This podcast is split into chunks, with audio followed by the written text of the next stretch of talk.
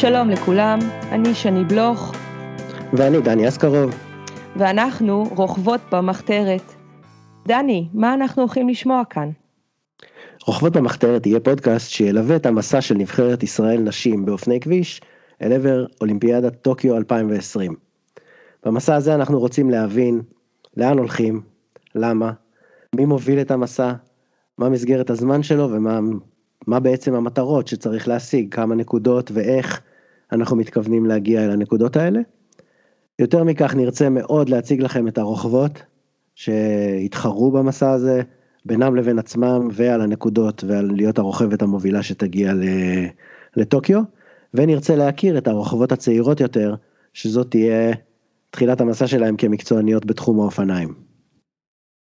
בפרק הראשון אנחנו נארח כאן את המנהלים המקצועיים, את ירדן גזית ואת ניב ליבנר מאמן הנבחרת, ואנחנו נשמע מהם מה יש להם להגיד.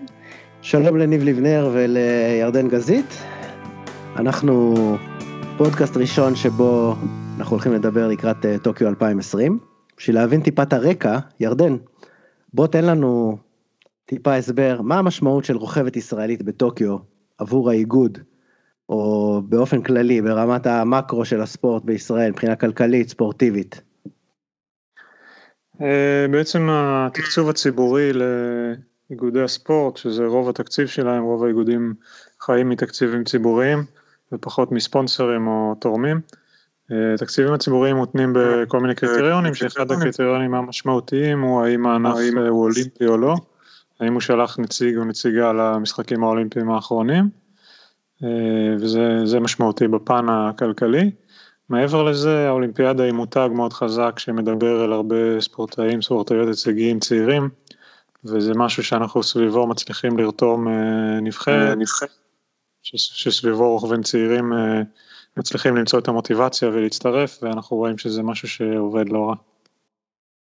אם רוכבת ישראלית לא תצליח להעפיל לטוקיו 2020, ההשלכות של זה עבור איגוד האופניים הן מיידיות, בטווח הארוך יותר? אה, קודם כל זה תלוי, זה לא תלוי רק ברוכבת כביש, זה תלוי גם בנבחרת הערים שאנחנו אה, מקווים שיצליחו להגיע לאולימפיאדה. אה, אם אף אחד מהם לא רק לא יהיה אף רוכב או רוכבת ישראלים באולימפיאדה, זה עלולה להיות פגיעה מסוימת, אני לא יודע להגיד לכמת אותה במספרים. אוקיי, אם אנחנו מסתכלים על התוכנית, אז יש קריטריון בינלאומי שזה סדר גודל של כ-200 נקודות, אה, אם אני מבין נכון מהתוכ... מהתוכנית של האיגוד. איך, ה... איך האיגוד או הנבחרת מתעתדת אה, להשיג, להשיג את 200 הנקודות 200 האלה? הנקודות האלה? זה נראה, ו... ו... וחוץ מזה, ניב, יש את הקריטריון הישראלי, שכולל ארבעה סעיפים, סעיפים, על פי מה שראינו. זה לא, מאוד קשים ולא בטוח, לא בטוח שריאליים, אם אתה יכול להתייחס לזה. אה, זה נכון, אה, הפעם לעומת המחזור האולימפי הקודם, אנחנו בעצם אה, לא יכולים להתבסס על הניקוד שאנחנו נשיג בארץ. הניקוד שאנחנו נשיג בארץ הוא חלק מסוים, לא גדול, כמו שאתם מבינים מהניקוד שנדרש, אנחנו יכולים להשיג בארץ במקרה הכי טוב, אם ננצח את שני המרוצים, אם אותה רוכבת תנצח את שני המרוצים זה 80 נקודות ויש לנו עוד את האליפויות, אבל זה עדיין משאיר אותנו עם יותר מ-100 נקודות שאנחנו צריכים לצבור בחו"ל. אה, למי שזוכר את הקמפיין הקודם, אז גם בקמפיין הקודם, למרות שבתיאוריה היה לנו פול נקודות מספיק גדול בארץ, אנחנו עדיין היינו זקוקים לנקודות מחו"ל, ובעצם אה, שני השיגה בפעם הראשונה שאני מודע אליה לפחות אה, נקודות UCI מחוץ לארץ, שזה היה באמת דבר פורץ דרך.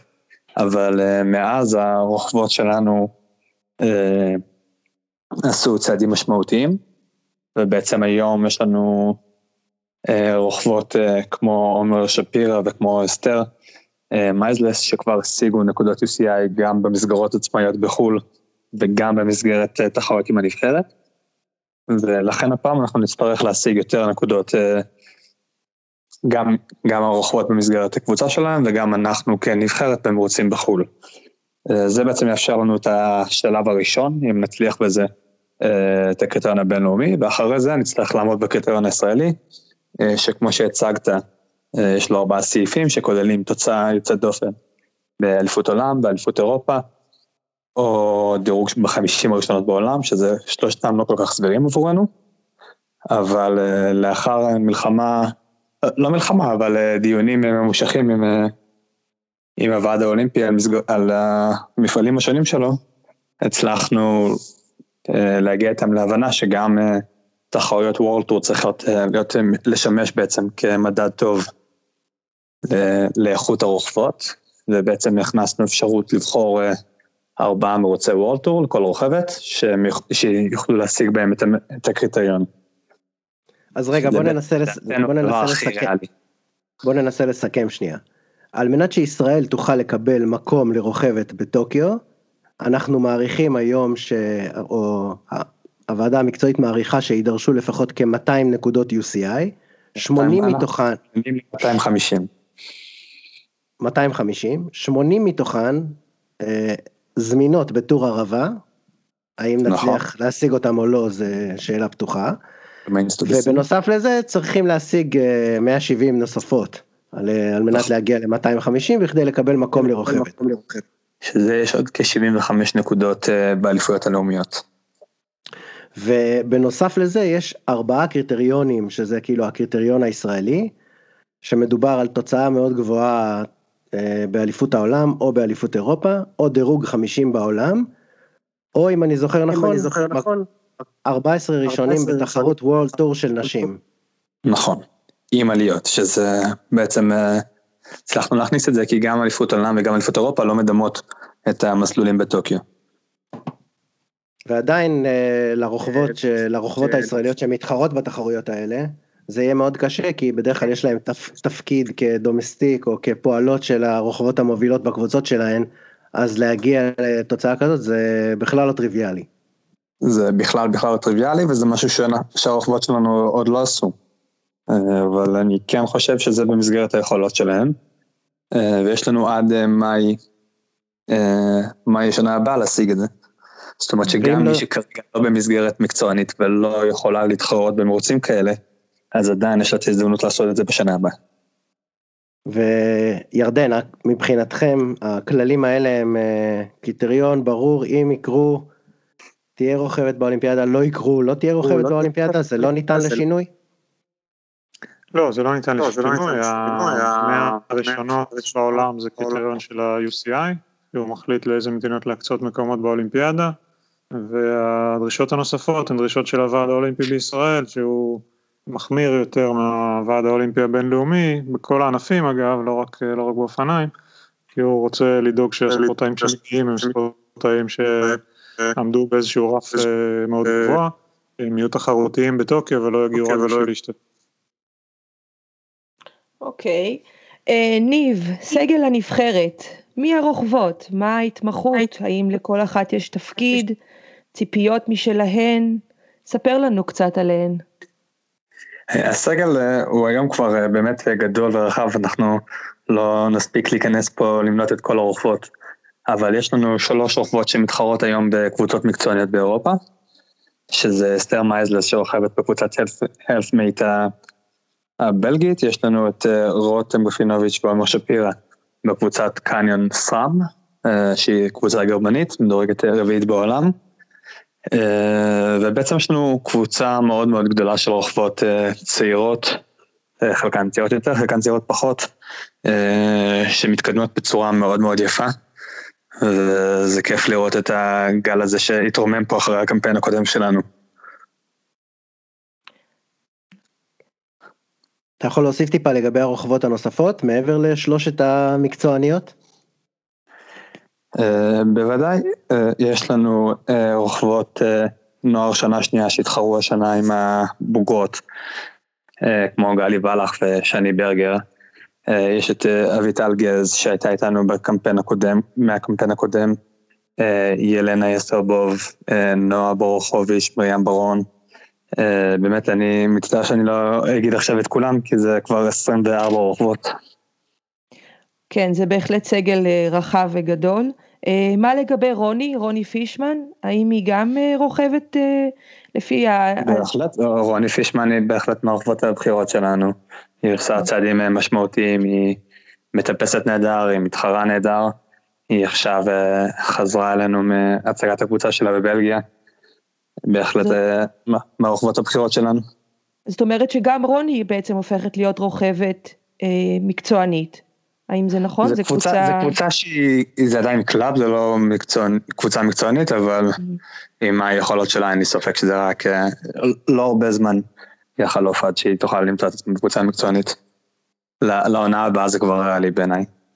איך אתם רואים את התפקידים בנבחרת? זה, יש, יש תפקידים ברורים ל... כולם נמצאות מאחורי אסתר, אה, עומר ורותם, הרוכבות הבכירות. בכל מרוץ שאנחנו עושים. זה עדיין לא הוכרע. בכל, מרוץ שאנחנו עושים יש לנו תמיד אה, מטרות ברורות לכל אה, רוכבת. אה, למרוצים בערבה ולמרוצים אה, לדרכי ה... בדרך לקריטריון הבינלאומי ב... לטוקיו אנחנו עדיין אין רוכבת שברור שזה תהיה. אבל מהצד השני יש רק רוכבת אחת שהשיגה עד היום אה, ניקוד באופן קונסיסטנטי. אה, בחו"ל, אז אפשר להניח ש, שזאת תהיה היא, אבל אם, שזאת עומר, נכון. אבל אם נראה משהו חריג... כוללים עליות פעמיים מעלי הקרבים, זאת אומרת, ועומר היא המטפסת היותר טובה בסגל. Uh, כרגע, uh, לפי, מה ש... לפי מה שאנחנו יודעים היום, אבל אנחנו צריכים עוד לראות בתחרות הראשונה שהיא נגד שעון, ששם כל אחת תהיה לה את ההזדמנות להוכיח מה שיש לה ברגליים. ושום דבר לא סגור כרגע, זאת אומרת אנחנו נקבל את ההחלטה רק שיהיה לנו כמה שיותר מידע.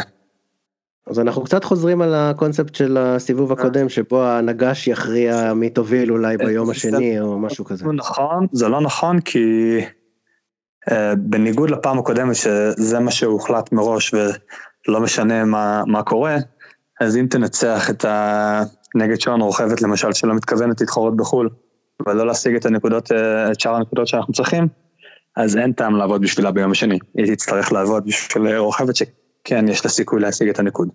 מה שחשוב זה לרכז כמה שיותר נקודות אצל רוכבת שיש לה את מירב הסיכויים להשיג את ה-250 נקודות שאנחנו צריכים. ומה לגבי הצוות אה, של הנבחרת? מלבד אה, אתה וירדן, מי עוד עומד מאחוריכם בצוות? בשוטף יש איתנו את, אה, ענבר רונן, שהיא בעצם מרכזת באיגוד את כל מה שאחראית על אנשים, שהיא גם שותפה לצוות שלנו. יש את אה, שרון שכטר שהיא פסיכולוגית, היא מאמנת המנטלית שלנו, וזה בשוטף. בתחרויות אה, בחו"ל אנחנו תמיד נוסעים עם מכוניים מטעמנו ומשתדלים מעשים כשאפשר, כשהמקום תקציב מאפשר. תחרויות בארץ יהיו איתנו גם צוות של מכונאים. אוקיי, ירדן, הפרויקט, כן. מתוק, הפרויקט מתוקצב, מובטח לכל אורכו מבחינת uh, טיסות לתחרויות בחו"ל כנבחרת. Uh, יש לך, אתה כבר יודע לאיזה תחרויות הנבחרת מתעתדת להגיע ב-2019, בהמשך השנה? כנבחרת? כן, ההנהלה של האיגוד בעצם אישרה את תקציב 2019 לא מזמן. כמובן שהייתי שמח אם היה לי תקציב יותר גדול לנבחרת הזאת, אה, אנחנו עדיין פועלים באופן מצומצם, אה, אבל, אבל יש לנו, אני חושב שיש לנו תקציב שמאפשר לנו סיכוי לא רע להשיג את הנקודות, אנחנו מדברים גם על השתי תחרויות החד יומיות שיהיו בישראל, אה, אנחנו מדברים על אליפות ישראל ועוד כחמש תחרויות שאנחנו נעשה עם הנבחרת, שתי תחרויות חד יומיות בקפריסין בסוף מרץ, טור בצ'כיה בתחילת מאי. אה, ויש מחויבות של אה, הקבוצות. בסוף מאי, תחילת יוני שעוד לא בחרנו. סליחה? יש, מחויב, יש מחויבות של הקבוצות המקצועניות שכל הרוכבות בנבחרת יוכלו להשתתף בתחרויות האלה? יש שיתוף פעולה אה, די טוב. כן, ניב? שיתוף הפעולה עם הקבוצות הוא די טוב, בסך הכל זה ברור לכולם שה... המטרה של כולנו היא מטרה משותפת, כולנו רוצים שהרחובות האלה יתפתחו בצורה הטובה ביותר. צריכים להבין שלא בטוח שהפעילות עם הנבחרת אה, תספיק בשביל להשיג את כל הנקודות, ואנחנו בעצם גם בונים על היכולות של הרוכבות בתחרויות שהן במסגרת הקבוצה שלהן. אתם רואים סיטואציה רוכבות כמו עומר או רותם יוכלו לקבל הובלה של הקבוצה שלהן המרוץ, באחד המרוצים על מנת אה, לעזור במידה והם יוכיחו את עצמם? אני חושב שזה יקרה לא, לא אם אנחנו נהיה זקוקים לזה או לא נהיה זקוקים לזה, אלא אם הם יהיו באמת ברמה. אף אה, קבוצה לא תיתן אה, אפשרות לרוכבות אה, להיות המובילות ותסכן את הקמפיינים שלהם בשביל הניקוד שלנו, אבל אני כן חושב שזה כן אפשרי ש... שהם באמת יהיו ברמה מספיק גבוהה בשביל להיות לידריות במרוצים מסוימים. אוקיי, okay. ושאלה אחרונה, קצת פריוויו לקראת שני השלבים בטור ערבה, אז מה השלב הראשון? המרוץ בערבה בעצם זה בדומה לקמפיין הקודם, גם הפעם זה יהיה שני מרוצים נפרדים אה, ולא טור, כי זה מאפשר לנו יותר ניקוד אה, ויותר גמישות עם הקבוצות. יש לנו בעצם תחרות אחת שהיא 19 קילומטרים נגד השעון מעיר אובות עד הקצה של מעלה הקרבים. אה, נגש לא קצר אוקיי. ולא נעים. תאריך? תאריך? זה בראשון למרץ, ויום אחריו יהיה לנו במסגרת הגרנפונדו ערבה, יהיה לנו את המרוץ שלנו, שהוא יזנק מחצבה, יעבור דרך מעלה הקרבים ויסתיים בכניסה לירוחם. נשמע מצוין. אוקיי, okay. כמה רוכבות צפויות להשתתף בתחרות? כ-50 רוכבות. אוקיי, okay, יש משהו נוסף שאתם רוצים להגיד שאנחנו לא כיסינו ב... בשאלות שלנו? אה, אפשר לדבר, אה, אם נשאר לנו זמן, על הטיפה על החשיבות של האולימפיאדה גם בלונג רן, אה, כי בעיניי האולימפיאדה היא בעצם, בעצם מנוף כדי להמשיך לעבוד עם הנבחרת, כדי לאפשר תקציבים, לאפשר פיתוח, כמו שאפשר לראות במה שקרה מאז הקמפיין הקודם ועד עכשיו, ולא עצם ההשתתפות בעיניי באולימפיאדה הוא מה שחשוב. אנחנו בעצם אה, מאפשרים לרוכבות פה המון המון אה, כלים, הן מתפתחות בצורה אה, מאוד משמעותית והופכות להיות כוח משמעותי במרוצים שאליהם אנחנו נוסעים, שזה השאיפה העיקרית שלי. יפה. אני חושב אוקיי. שצריך גם להסתכל קצת על מה שהיה בעבר, זאת אומרת, אני לא יודע אם כל המאזינים שלנו מודעים לכל מה ש... כל התהליך שהנבחרת הזאת עברה עם הקמפיין של ריו שהתחיל עם חמש רוכבות שבקושי הצלחנו לגייס בשביל להשתתף בתחרות בינלאומית בפעם הראשונה, אה, ודרך זה ששלחנו רוכבת לאולימפיאדה ועד לזה שהיום יש לנו שלוש רוכבות בקבוצות מקצועניות ועוד אה, כמה שבדרך. אוקיי, אז לא ניתן אלא לאחל המון בהצלחה, אנחנו נמשיך לעקוב אחרי, ה... אחרי המהלך הזה.